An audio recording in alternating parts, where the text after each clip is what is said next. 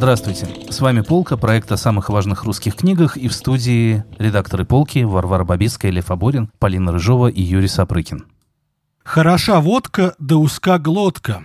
Петербуржец пригласил девушку на свидание и показал ей труп. Долбень у ебеню каменную кашу сварил. Россиянам предложили пожить в железной бочке. Мили Иван не ссы в сарафан. Темнокожий певец поборолся с размером своего пениса при помощи сэндвича. Что днем забудется, во сне приснится. Енот-полоскун нализался Глинтвейна и погиб. На бздех надейся, а сам не ветшай. Россиянин избил жену и восьмимесячного ребенка ведром. Мечтал рыбак о щуке, да и оборванился. Вместо съеденного акулами серфера нашли съеденного ими дайвера. Озорник снится к засухе, а бабай к дождю. Россиянин истязал соседей конским ржанием. Зависть в крапиве живет. Преступник на розовом самокате отнял у москвича фаллоимитатор. Друзья, если вы еще не переключились на другую волну, мы бы хотели объяснить, что происходит в этой студии. А только что в нашем исполнении, в исполнении меня и Льва Аборина прозвучали фрагменты из только что вышедших новых книг двух титанов современной русской литературы Виктора Пелевина и Владимира Сорокина.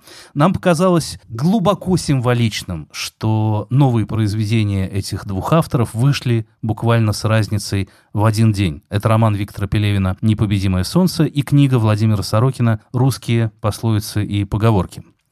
Про Пелевина вы наверняка уже что-то слышали. Возможно, вы уже успели прочитать 158 рецензий, написанных всеми имеющимися в наличии в России книжными критиками. Возможно, вы успели прочитать еще большее количество постов в Фейсбуке, посвященных тому, что Пелевин давно исписался, читать его ни в коем случае не нужно. Все это самоповтор, не имеет смысла и ужасно неинтересно. Интересно, что про Сорокина при этом не пишут более-менее ничего, наверное, это легко объясняется природой самой его новой книги, о чем мы поговорим чуть позже. Но, тем не менее, любопытно, что эти два человека в 2020 году выпускают синхронно свои новые произведения, и мы по-прежнему ждем от них чего-то нового, неожиданного, важного, значительного. И о том, оказываемся ли мы обмануты или наши ожидания хоть в чем-то оправдываются, мы и постараемся поговорить в течение ближайших минут. Надо, наверное, для начала объяснить, о чем, собственно, речь.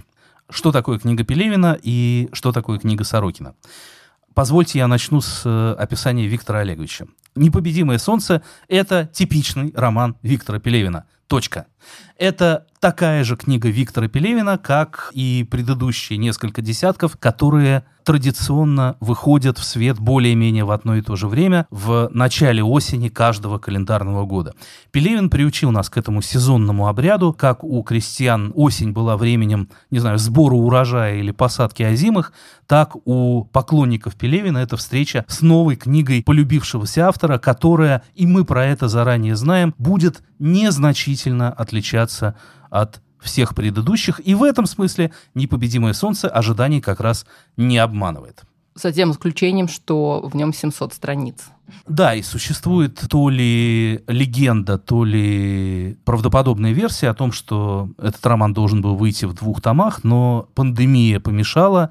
Та самая пандемия, описание которой так ждали от Пелевина и которая так таким чертиком из машины возникает на последних страницах этого романа. А что Сорокин? А Сорокин в этот раз выпускает что-то уже совсем похожее на дополнение наследников Толкина к обширному миру Средиземья, созданному самим профессором Толкином. Он представляет нам записываемые, ну, по крайней мере, по версии аннотации на протяжении пары десятков лет, такие квазирусские пословицы или русские квазипословицы, которые идеально подходят к тому миру, что Сорокин описывает нам в своих антиутопических, утопических, постутопических романах и повестях, начиная со дня опричника. То есть это такая русская народная мудрость, слэш русская народная бессознательная, выражаемая в емких формулах и годящаяся на любой случай. Собственно говоря, пословицы и поговорки, да, это правильное такое разделение, потому что, как нас учат фольклористы, пословицы — это что-то такое более монументальное и позволяющее, в общем, выразить отношение ко всему происходящему в мире, а поговорка — это то, что к слову приходится, и то, и другое, от поговорки «хорошая жопа, блох не боится» до сечь ведут, а сорняка оплачет уфарь, что явно нам, хотя мы не знаем, кто такой уфарь, сообщает о несправедливости всего творящегося в мире, все это в книге Сорокина присутствует. И надо заметить, что, да, а, действительно, мы только что сказали, что Пелевин — это очень длинно, это 700 страниц, которые ровно пополам делятся на две части. Действительно, у Пелевина уже был опыт выпуска двухтомника с романом «Смотритель», и самая замечательная деталь, по-моему, была в том, что в первом томе было, по-моему, там 80 тысяч экземпляров, а во втором уже 55. То есть предполагалось, что довольно много людей сломается, и решили маркетологически как-то просчитать какой тираж выпускать второго тома. Так вот, Сорокин со своими тремястами пятью, десятью двумя, то есть, опять-таки, в два раза меньше страницами пословиц, тоже производит впечатление текста неимоверно длинного, избыточного. И это может так показаться современному читателю, привыкшему к какой-то конвенциональной билетристике, если не знать, что, собственно говоря, Сорокин с самого начала работает с этими концептуалистскими приемами сериальности. Если мы прочитаем роман «Очередь», один из самых первых романов Сорокина, мы увидим, что да, это такой бесконечный диалог многих людей, стоящих в очереди. Если мы посмотрим на роман «Норма», там мы тоже встретим многостраничное перечисление нормального того, нормального всего, нормального этого. Точно так же и в каких-то текстах соратников Сорокина по концептуализму, Льва Рубинштейна или Андрея Монастырского, мы наблюдаем вот такой сериал постоянного произнесения чего-то. Такой, если угодно, твиттер русского народного творчества, и потому что твиттер это, конечно, тоже очень сериальное концептуалистское произведение само по себе. Книжка Сорокина, она вызывает поначалу некоторое недоумение читателя, который ожидает увидеть перед собой, допустим, сюжетное повествование, к которому Сорокин в последних своих произведениях нас уже приучил отчасти.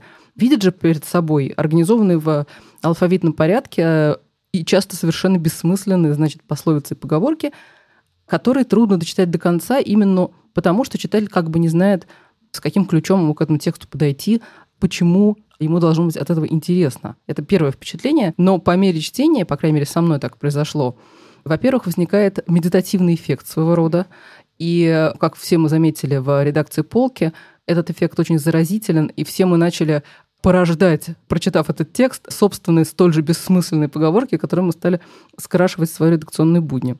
Я вчера посмотрел очередную э, серию выдающегося комического сериала «Внутри Лапенко» и обнаружил, что персонажи Лапенко тоже генерируют пословицы, как будто они тоже успели прочитать книгу Сорокина. «Пошла вода, подставляй бузину». Вот э, такого рода вещи вылетают из, э, из уст этих персонажей. Да, то есть это такая просто автоматическая и очень заразительная речевая деятельность, но тут вот Лева упомянул о товарищах Сорокина-концептуалистах – ведь Сорокин в самом деле один из четырех канонических концептуалистов, о чем писал еще Борис Гройс. И при этом он э, в последнее время стал восприниматься как едва ли не Лев Толстой, то есть то ли как сатирик, то ли как предсказатель. Между тем, вот скажем, я не знаю, насколько верна моя догадка, вижу довольно очевидный претекст этой книжки Сорокина, а именно меланхолический альбом Льва Рубинштейна 1993 года, который тоже устроен как такой сборник фольклора, как сборник народных примет. Причем вот я зачитаю небольшой кусок, понятно, что приметы эти очень своеобразные. Начинается он так. Если говорить вполне серьезно, то уже поздно. А так все нормально. Ветер иногда воет, иногда молчит. А мокрая ветка в окно стучит. Мокрая ветка в окно стучит, не понять ничего. Муха на стекле раздавлена, спать в одиночестве. Дитя в люльку напрудило, левое с правым спутать. Мертвое тело на дороге, спичка сломается.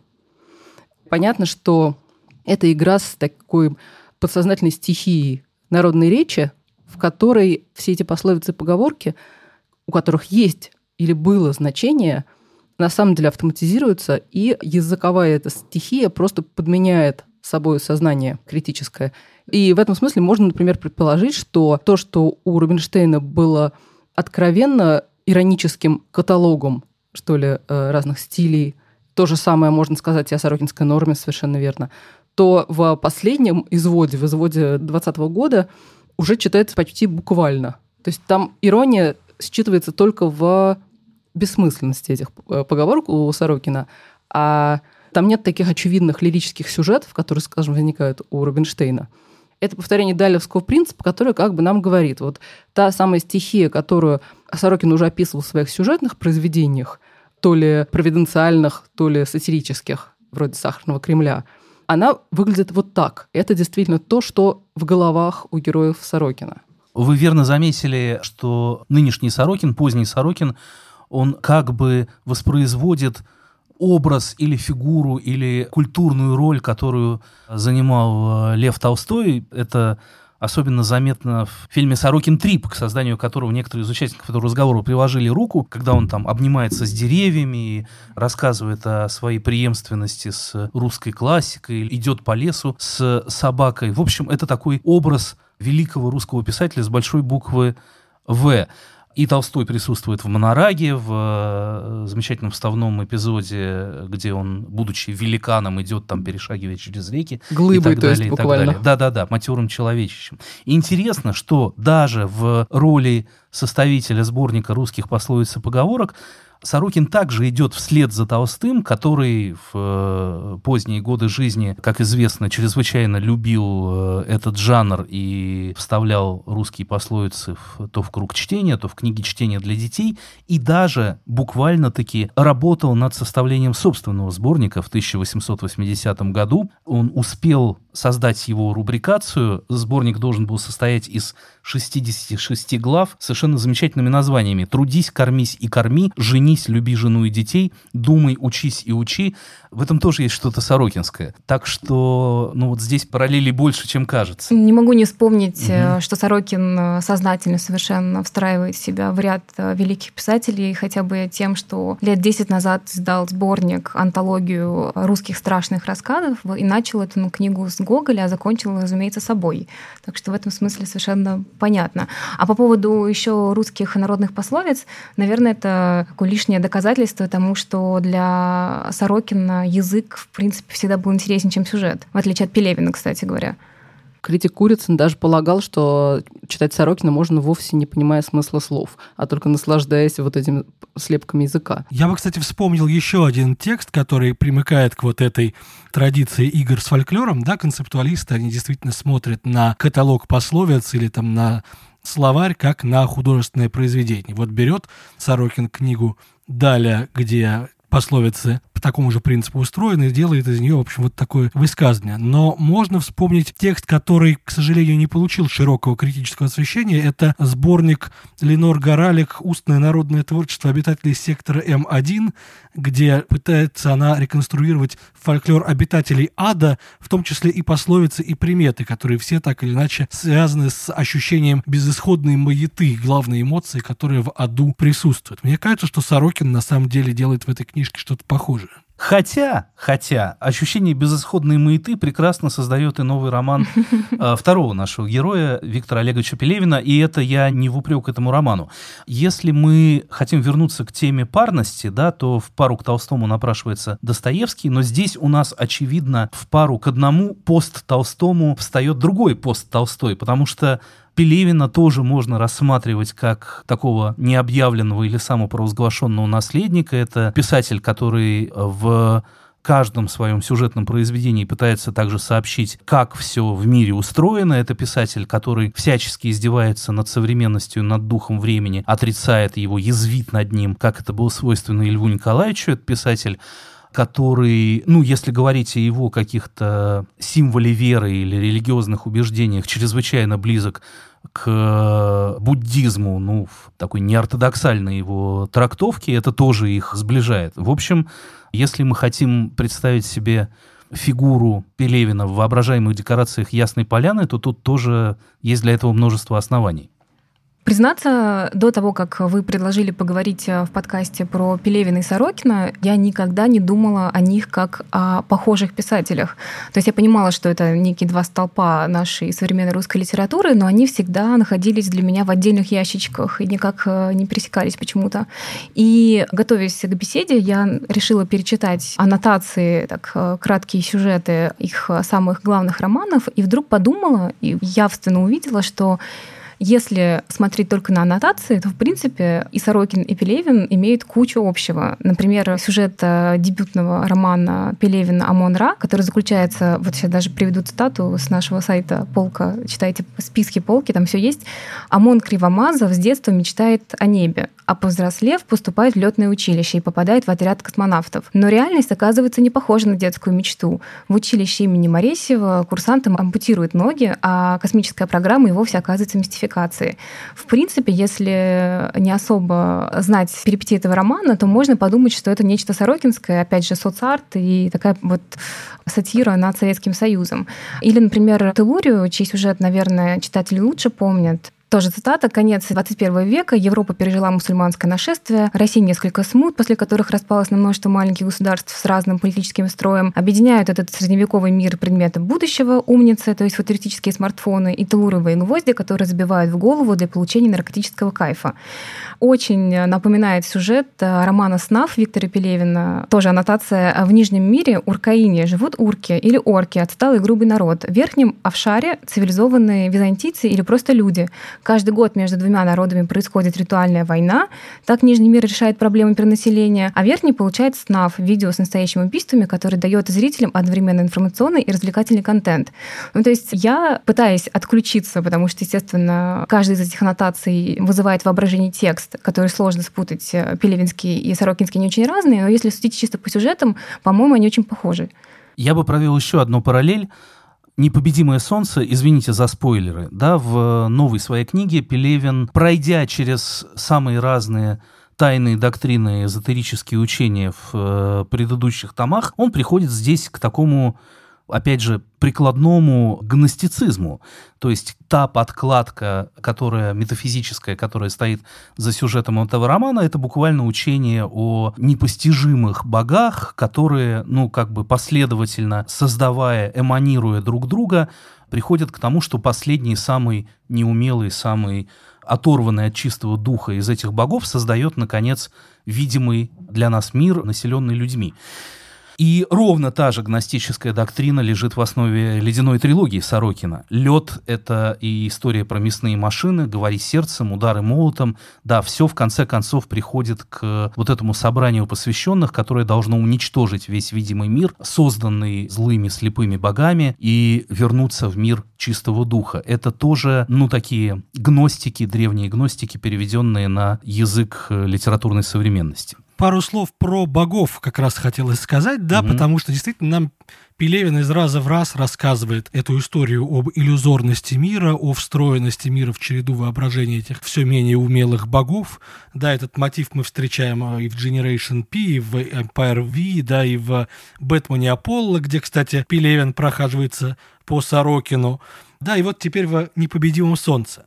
В принципе, с одной стороны, по-моему, замечательно, что вот у нас наши бестселлеры — это вот такой роман, где встречаются императоры Каракалла, Элагабал, э, Митра и Иштар, и вот, да, это не какие-нибудь там детективы Роберта Ладлома, а вот такой русский гностицизм, изданный большим тиражом в крупнейшем издательстве. Почему бы и нет? Да, с другой стороны, понятно, что у романа, который сплавляет мистицизм и мистериальность с повседневностью, над которой так сладко и смешно посмеяться, над этой пошлостью, над политическим оппортунизмом, над зацикленностью на мирском, да, у этого тоже есть мощный претекст в русской литературе, который, как мы недавно выяснили, самый популярный русский роман вообще, это «Мастер и Маргарита» Булгакова. И понятное дело, что, возможно, здесь как-то подсознательно играет вот такая золотая формула. Что касается взаимоотношений Пелевина и Сорокина, по-моему, очевидно, что эти два писателя очень сильно друг друга интересуют. Да, э, мы часто можем читать в литературном фейсбуке о всяких ответочках Сорокина и Пелевину и Пелевина Сорокину. Вот там только что я упомянул Бэтмена Аполло. В ответ в Телуре, если я не ошибаюсь, есть глава, где Виктор Олегович наблюдает за сливом про тесто и жует собственный хвост. А в недавнем интервью Игорю Кириенкову Сорокин говорил, если крупный писатель метает в тебя бумеранг, надо облизать его, посыпать крупной солью и метнуть назад посильнее. Это так он говорит о своем таком заочном диалоге с Пелевиным. Ну а в «Непобедимом солнце», в свою очередь, есть сцена на роскошной яхте, где действуют такие раскрепощенные, развращенные дети богатых псевдородителей. И это, по-моему, тоже явная отсылка к похожей сцене в Монораге, где еврейское семейство на роскошной яхте ест обед, приготовленный на страницах Бабеля. Да, то есть идет какой-то такой постоянный действительно диалог между этими замечательными писателями. При этом очевидно, что Сорокин, говоря о своем методе, о том, что новой книге нужно отстояться, что он долго ждет, пока к нему придет новая идея крупной формы, что каждая новая книга не должна быть повторением предыдущей, а должна чем-то удивлять, давать какую-то задачу, которую ты никогда еще не мог осуществить, как-то заново выставлять планку. Это тоже в некотором роде ну, если не сознательная полемика, то прямая противоположность методу Пелевина, который возложил на себя такое коммерческое послушание выдавать строго по новой книге мне просто кажется, что на самом деле нас именно и торкает Пелевин тем, что вот живая дышащая современность, жалкие приметы времени, которые мы завтра забудем, облекается вот в такой архаичный бумажный кирпич, да, вот в настоящую книгу. Казалось бы, мы недавно об этом читали на наших экранах, а теперь это можно поставить на полку. И это вызывает вот такой трепет. Ну, я не знаю, у меня это не вызывает никакого трепета, в частности, потому что, как мне кажется, это стратегия, которая, например, сильно подвела Пелевина в его последней книжке, потому что, возможно, это связано с пандемией и с задержкой публикации, хотя, мы, как мы знаем, Пелевин всегда выходит примерно в это время года. Однако сейчас все закономерно ждали бы какое-то размышление про пандемию, тем более, что уж тут-то действительно есть где развернуться, о чем поразмыслить, бесконечное количество метафор нашей, нашего бытия оттуда извлекаемой и прочее, прочее, прочее. Но Пелевин не успел особенно. Нет, она появляется бонусом на последних страницах, как такое дополнение и объяснение всего произошедшего, довольно изящно, но, но довольно искусственно. Но по большей части мы понимаем, что в этом романе, где главный героиня женского пола, Пелевина выясняет свои отношения с движением МИТУ, которое, мне кажется, у него очень напряженное. И это на экране мы все уже отчитали, это не значит, что проблематика куда-то делась, но как повестка для обсуждения, конечно, у нас сейчас э, есть более насущные темы, вроде даже уже не коронавируса, а Беларуси. Вот, и поэтому это выглядит немножко архаично, так же архаично, как его язык, который как будто взят из ЖЖ там начала нулевых и не менялся с тех пор, и поэтому, на мой, например, взгляд, простите за такой критическое отношение. Все это выглядит ужасно старомодно, вот как было принято прежде называть юмор 17 века старомодным, вот настолько тяжеловесной и не смешной, мне кажется, ирония Пелевина. Сравнивая читательское восприятие этих двух писателей, их романов, у меня сложилась такая формула, не претендующая на объективность, разумеется, что Пелевина мы каждый год э, читаем, чтобы узнать, что с нами случилось, что с нами произошло, а Сорокина мы скорее читаем, чтобы узнать, что Сорокин думает по этому поводу. И почему-то мысли Сорокин кажутся интереснее, чем мысли Пелевина. Мне кажется, что действительно, как Варя сказала, в этом романе есть какие-то проблемы с актуальностью. Да, например, критик Егор Михайлов тоже заметил про то, что пока Пелевин шутит про белорусский парламент, пармезан в Беларуси происходит что-то более интересное. Ну, там есть какие-то вещи, там, как, например, 30-летняя продвинутая героиня Саша не знает, что такое фестиваль Burning Man, потому что Пелевину надо как-то это объяснить, а втыкать примечания на каждой странице неудобно, ему приходится сделать вид, что его героиня про это впервые слышит. Или, например, она там изъясняется языком упячки, да, которым все забыли еще прочнее, чем о белорусском пармезане. Но в том-то и дело, что у этого романа, опять-таки, есть такая стоическая ретроградская прелесть. Пелевин э, искренне брезгливо относится ко всему этому миру актуальной повестки, которые задают, по его мнению, транснациональные корпорации, корпоративные медиа, для того, чтобы облечь броней хорошести тех самых отвратительных людей, по-прежнему проворачивающих свои грязные дела и поэтому впаривающих нам левый дискурс толерантности, равенства, экологичности, ценности чернокожих жизней и так далее. Вот все то, что мелькало у нас на экранах и что так раздражает в постоянном кухонно-фейсбучном изложении.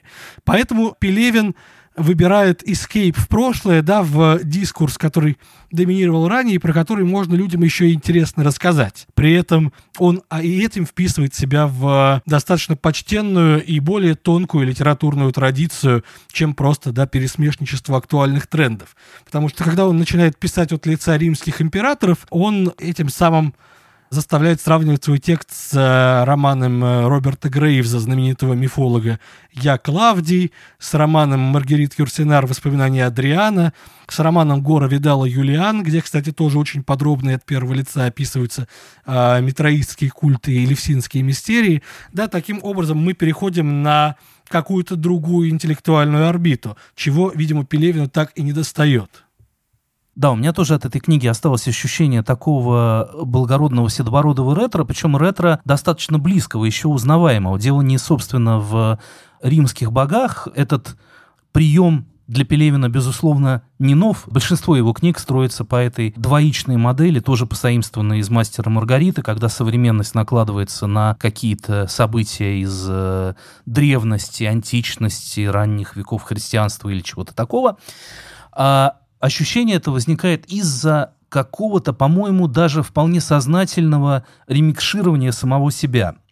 Ну, то есть, вот эти криптоанархисты, которые там э, пытаются делать какой-то дизайн, подрывающий современную капиталистическую систему.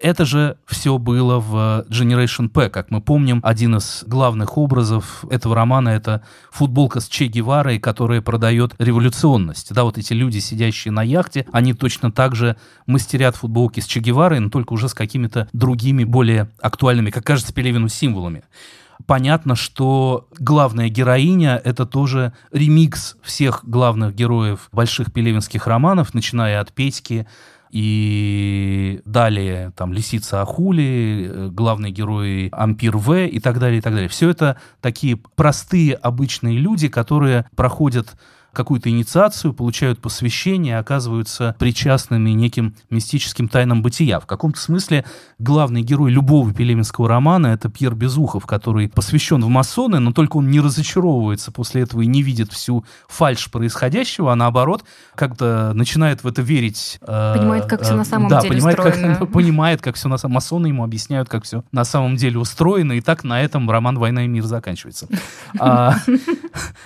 Возникает здесь много каких-то совсем неуловимых деталей. Ну, например, любимый пелевинский велосипед на последних страницах романа. Это просто привет из любой хорошей книги Пелевина, и от священной книги «Оборотня», и от раннего рассказа про «Сарай-12», и из романа про любовь трех цукербринов, где в финале, вот в своей патетической речи, главный герой или главной героиня, я уже не помню, говорит, что каждому из нас приходится совершать выбор каждую секунду между добром и злом, Фейсбуком и велосипедом. То есть здесь тоже возникает дорогой для Пелевина образ вот этого двухколесного средства передвижения, символизирующего что-то простое и и настоящее. Я бы не удивился, честно говоря. Я тут не хочу быть дурным пророком, но я бы не удивился, если бы это оказался последний роман Пелевина. Если бы оказалось через некоторое время, что Виктор Олегович завершил свой писательский цикл, решив напоследок выкатить книгу, как бы собравшую все его основные темы, все его основные образы, символы, и вот разыгравшую эту историю про то, как, выражаясь словами Гребенщикова, прикуривать от пустоты в последний раз, на бис практически. С другой стороны, и Сорокин постоянно воспроизводит самого себя и, пред, и предоставляет да. нам энциклопедию «Что я умею» да, в каждом своем последнем романе. То есть, да, видимо, это какое-то неизбежное для обоих писателей явление, да, возвращаться к своим самым ярким открытиям и применять их к новому материалу, скажем. Что это, цитирование или самоповторение? Это прием, который превращается в метод.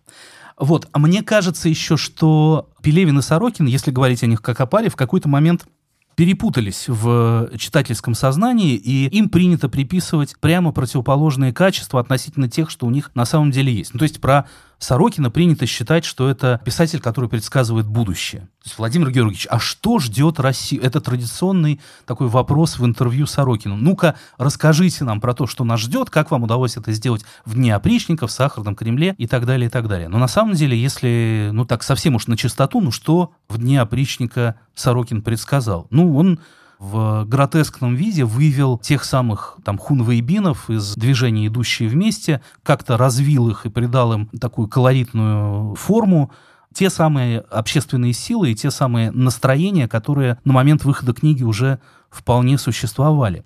А вот Пелевин, например, в Generation P, как мне кажется, он действительно предсказал, если не будущее России, то какой-то стереотипный ход мыслей, который нас с того времени захватил. Вот эта идея, что все вокруг нас нарисовано политтехнологами на специальных виртуальных машинах, и нет ни Березовского, ни Ельцина, ни Путина, ни Чечни, ничего. А все это какая-то фантомная иллюзия. Она в 98 году поражала своей оригинальностью. Когда ровно то же самое Пелевин пытается сообщить нам в «Непобедимом солнце», это выглядит уже не то что повторением самого себя, а повторением каких-то самых расхожих штампов, потому что это конспирология и стала господствующей идеологией с тех пор.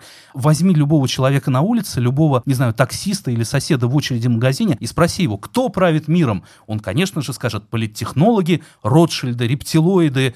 Это мировая закулиса, которая специально, чтобы вас обмануть, подсовывает вот вам эти информационные поводы из телевизора. То есть, как бы сейчас действительно Пелевин не выглядит предсказателем будущего, но когда-то это очень здорово удалось ему сделать. Вторая параллель. Пелевина принято любить за его искрометные шутки, за его остроумие. И действительно, до последнего момента каждая его новая книга лучше, хуже, но снабжала нас каким-то количеством каламбуров на каждый день. В «Непобедимом солнце» на мой скромный вкус, этого нет вообще. Машина генерирования шуток сломалась, сломалась. наглухо. Вот, то есть она их как бы генерирует, но они, ну то есть, когда Пелевин на полном как бы с серьезным видом начинает пересказывать в книге анекдот про тряпки жжем и смеемся, не в качестве цитаты, а в качестве шутки, над которой читателю предлагается посмеяться, вот тут, конечно, впору ухватиться за голову. Когда главная героиня Саша, 30 лет, шутит о том, что богатые тоже плачут, но от смеха над нами, это просто, ну, что-то достойное пера каких-то сатириков из программы «Аншлаг». Или, например, он образовывает феминитив от слова «баран», Получается, что баранка. Кстати, а потом э, шутит по поводу дырочки в этой баранке и э, кстати, это еще одна самоцитата из Чапаева и «Пустоты», где в этой же роли, в роли мировой пустоты, которая воплощена в женском теле, выступал Бублик, и вокруг шуток над Понятно, этим Бубликом тоже ци... многое было построено. Да, да, да. Mm-hmm. Это не бог весть какого э, уровня шутка, которую можно расшифровать как самоцитату. Вот, а Сорокин гомерически смешон. Вообще Сорокин, у него прекрасное чувство юмора, очень тонкое и там глубоко зашитое вот в это его говорение на разных языках, но русские пословицы и поговорки, если просто читать их, ну как бы подряд, последовательно по алфавиту, где-то на третьей странице ты гарантированно начинаешь хохотать. Особенно если делать это коллективно. Да. Ну и в монораге очень много, на самом деле, таких прям смешных сценок, рассказов сценок, скажем так. Мы много уже сказали о том, как Пелевин вторичен, как Пелевин повторяется, как он ремикширует собственные мотивы. Можно я скажу в финале два слова в защиту Пелевина? Не только потому, что я буду хранить ему верность до конца дней своих, читать каждую новую его книгу. Вот так в свое время подействовали на меня Чапаев и пустота, его ранние рассказы. И, конечно же, в «Непобедимом солнце» я ловлю какие-то тени и отголоски именно этого дорогого для меня Пелевина. И эти отголоски там есть, хотя им приходится пробиваться сквозь плотную толщу вот этих шуток про БЛМ и, и все остальное. Мне кажется, что Пелевин невероятно тонкий лирик что настоящий Пелевин — это, конечно, лирический Пелевин, Пелевин, который хранит память о детстве, память о рае, память о золотом веке человеческой жизни, и который, как никто, умеет это передавать. И здесь где-то буквально в, не знаю, пробелах между абзацами мне тоже иногда приходится это почувствовать, как в сцене, где Саша стоит на Индийской горе над облаками, как в сцене, где она встречает Наоми, и Пелевин как-то так прописывает любовную сцену, которой там нет. Он говорит буквально одним словом, что и после этого все, жизнь стала простой и прекрасной. И ты понимаешь все, что он в этом пробеле хочет сказать. Это, как ни странно, история про Випасану, где он чрезвычайно точно передает те ощущения, которые испытывает человек в глубокой медитации, вот эти электрические потрескивания на разных участках тела, на которые направлено твое внимание, и как бы что ты в этот момент чувствуешь и переживаешь. Пелевин — это поэт утраченного рая, и, наверное, можно увидеть своеобразный символизм в том, что и в нем, и в его текстах, чем дальше, тем больше, следы этого утраченного рая оказываются погребены под актуальной повесткой, метафизическими доктринами, непрерывным доказыванием того, что все вокруг нас дырка от бублика и, и так далее, и так далее. Но вот этот теплый холод или холодное тепло, которое проявляется в этих пассажах, оно для меня по-прежнему чрезвычайно дорого. Давайте-ка закончим вот на чем. Есть книги, есть книги для глаз и книги в форме пистолета, а есть книги, которые напрашиваются на то, чтобы по ним погадать. И, конечно, книга русской пословицы и поговорки Владимира Сорокина – это идеальный инструмент для святочных и всяких прочих гаданий. Итак, Полина, номер страницы и номер строки. А, а вопрос нужно будет озвучить? Правильно mm? я понимаю? Вопрос нужно будет Нет. озвучить. Нет, это мы гадаем каждый, кто на что гораст. Ну тогда страница 53, и я думаю, что седьмая пословица сверху. Седьмая пословица сверху. Там нет седьмой пословицы сверху. На странице 53 нет седьмой пословицы сверху. Прекрасно. Нет, давай, давайте просто выберем все-таки что-то, чтобы у всех все получилось. Мне кажется. Хорошо, тогда 51 страница и первая пословица Там нет сверху. ничего. А, Опять нет, нет? это плохая идея. Почему? Потому что на 51 странице одна огромная буква «В». 49 страница, первая пословица сверху. Бога словом не перебьешь. Понятно. Варя. Двухсотая страница, четвертая пословица снизу. Озорник на дураке едет, анохой погоняет, ерохой правит. Лева. 176-я, третья снизу. Мельника на мельнице женили, жорновым венчали. Лева, а можете мне зачитать? Да, Юра, давайте. Мне, пожалуйста, 73-ю страницу и вторую сверху. Глупые на дубах ночью белые грибы собирают. Ну что же, о том, что все это значит, судить тебе, дорогой читатель. Мы говорили сегодня о новых книгах священных монстров современной русской литературы Виктора Пелевина и Владимира Сорокина «Непобедимое солнце» и «Русские пословицы и поговорки». А в студии с вами были редакторы «Полки» Варвара Бабицкая, Лев Аборин, Полина Рыжова и Юрий Сапрыкин. Читайте нас на сайте полка.academy, слушайте на любой платформе, где вам удобно. До новых встреч!